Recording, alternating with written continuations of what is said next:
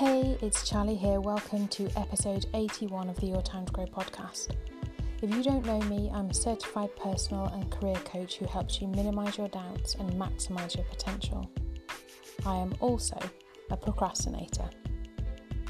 And one of my biggest reasons for procrastinating is not knowing what to do. So, in today's episode, I'm going to talk to you about how to get started when you don't know what to do.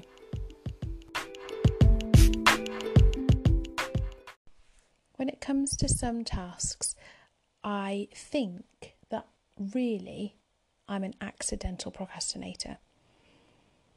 Part of it is because I'm thinking it's going to take me ages to learn how to do something, or it's going to be really difficult, or I'm going to be rubbish at it, or a combination of all of those. There's a limiting belief right there, folks. So, what I wanted to talk to you about today is how to get started when you don't know what to do. So, let's take this limiting belief of mine. The problem with this limiting belief is that it starts pervading the rest of my life and decision making. I and you, perhaps if you feel similarly, start wondering if you can do anything, that little voice inside your head can move into critical mode and tell you that it's scary, it's difficult, that you're not capable. It goes into overdrive with the what ifs. This in turn causes anxiety, worry, stress, guilt. It feels overwhelming, and so we do nothing at all. It's worth having a look at the Eisenhower matrix as well. This feeling, if you look at the Eisenhower matrix, would fall into the bottom right hand corner. And this is why I and many other people procrastinate at this point. So, the Eisenhower matrix, if you don't know, looks at things that are urgent versus important. And that bottom right hand corner is things that aren't urgent and aren't important. So, think things like doom scrolling through social media, um, binge watching telly with no kind of real interest as to what you're watching or you know time limit on how long you're going to watch for or just generally kind of thinking that you're busy but not really being busy and often the reason we end up in this quadrant of the Eisenhower matrix is because in our brain everything feels urgent and overwhelming we can't decide what to do so we don't do anything so, what's the one thing to get started when you don't know what to do? Do something, anything. Some folks go big, and that's cool for them. My advice pick the smallest thing and do that. Give yourself a deadline or put it on a list to tick off if you prefer that kind of way of working. Taking action brings freedom to choose and to change. It brings relief, pride, resilience, it brings information to make new decisions. And getting started doesn't have to be perfect. You don't have to be perfect. You're going to make mistakes. We all do that. That's what helps us grow. Remember, too, that as much as we try, we cannot prepare for every eventuality. I know. I've tried on numerous occasions. But when I was preparing for my second daughter, when I thought I'd finished and got it all covered, life surprised me and she came a month early, and I was not at all prepared for that. So breathe. It's okay to worry. That's normal.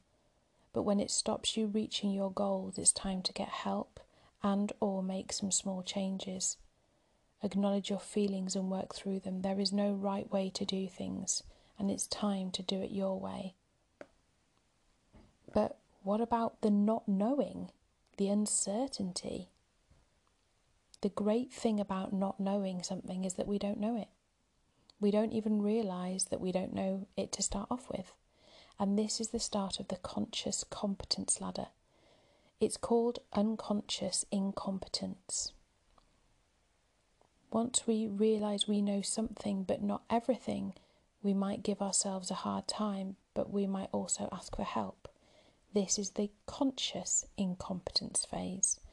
We might practice at that skill and get better at it.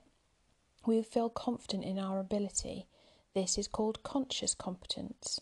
And finally, we can zone out and we can do it without thinking. And this is unconscious competence. Let me give you a real life situation. So, when you are young, you can't drive, you have no idea what driving will be like. You don't know how difficult or easy it's going to be. You probably think it looks pretty easy on the face of it because your parents do it or your you know guardians or whoever is driving you around does it. But we don't really know. Um to be honest we don't think about it. We just jump in the car and mum and dad or whoever drives us wherever we're going. That's unconscious incompetence then we reach an age where we think to ourselves, right, I'm going to learn to drive. And we do a first couple of lessons and we're like, okay, so this is going to be okay. I can probably learn this, but it feels really hard right now. And I keep forgetting, you know, and I'm crunching the gears and I'm juddering along the road. And when I think I've got it, I forget something else and it just feels really hard. And that's where we might ask for help from our instructor but we're giving ourselves a hard time because we're like, "Whoa, I'm I know that I'm really bad at this, so I'm consciously aware of how incompetent I am." And time goes on and we practice our driving and we get better. And we start to feel confident and maybe we pass our test. So now we know consciously that we are competent at this because we now have a piece of paper that says, yes, you can drive. And years pass probably not even years to be honest. I remember feeling this quite soon after driving, maybe six, 12 months. We get in the car, we drive somewhere, and quite a lot of the time we don't even remember the journey. We just did it. And we are now unconsciously competent at it. We don't have to think about it, we can just do it without thinking. However, you can move up and down this ladder. So let's say, for example, um, a big snowstorm comes and you are halfway down the motorway. This happened to me when I moved to Cambridgeshire and I'd left Nottingham. I was driving home after a weekend um, and halfway I got to about Peterborough and this snowstorm like appeared out of nowhere and all of a sudden I had to go back into uh, consciously being competent at this. I had to think about how you drive in a snowstorm. I had to. I turned off the music. I put both hands on the wheel. Um, at the kind of 10 to 2 position. I checked my mirrors more regularly than perhaps I would have done. And I really, really remember very vividly that journey home. And I got home and my knuckles were completely white with fear. I hated every second of it. And all the while I was thinking, is there anywhere I can pull off this road? Um, and there wasn't because you know Fenland, and um, and so you can move up and down this ladder. So I just wanted to kind of give you that example because when we don't know, we don't know. But the good thing about all of this is that we learn. So if you don't know whether you know something or not, or even if you have that gap in your skill set, then you don't know. But when you become aware of it, you can do something about it. So if you need to learn it, then you can find out where you get that information from and then research it and find a method that works for you. So, for example, you might ask for help, or you might help yourself, or you might do a combination of the two. And if it doesn't need to be you that learns it, you might delegate it to somebody else. And you'll know if you're heading down the wrong path for you um, because your senses will tell you and you can trust them. And remember that we don't know what we don't know, and so we have to trust ourselves. We make any decisions with the information that we have at the time, and we can almost always change our mind if we receive additional information. You don't need to know how to trust yourself, you just do, and you'll feel it. So think of the thing that you're not doing, the thing that you're procrastinating on have a think about why that might be. So, is it because you know that you are consciously incompetent at it? Is it that you um, don't know where to get started? Is it that you are thinking it's going to be really tricky or take you a long time? Then break it down into smaller things. So, if, for example, you think it's going to take you a long time, what's you know, how long is that time? Do you think? Um, how do you know? Have you done something similar before? Is there anyone you could ask to either delegate it to them or to find out how long you know they, an experienced person, think it takes to, to do? So a typical example of this actually is people searching for jobs. So they say to me, Well, I've got to spend loads of time searching for jobs. And when I say to them, Actually, you only need to spend an hour a week searching for jobs, they're like, Oh, wow, I didn't realize that. I thought it was going to take me much longer.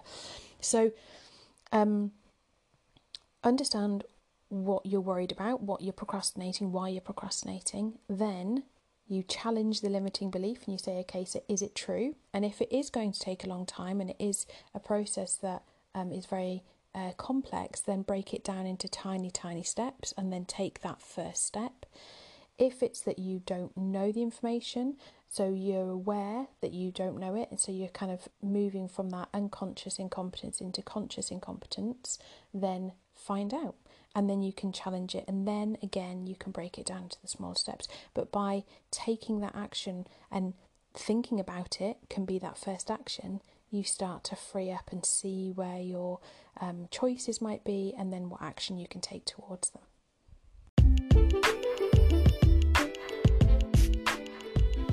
Thanks so much for listening today. Remember to leave any comments or questions and I will pop back and answer them. You can also join my LinkedIn group for live videos, webinars, and wisdom from the rest of the tribe. And if you are feeling stuck or you're procrastinating and you need some support, then get in touch over at yourtimetogrow.com where you can find information about uh, the Career Confident course or information on how to get in touch and start some coaching with me. Join me back here next Tuesday for the next episode.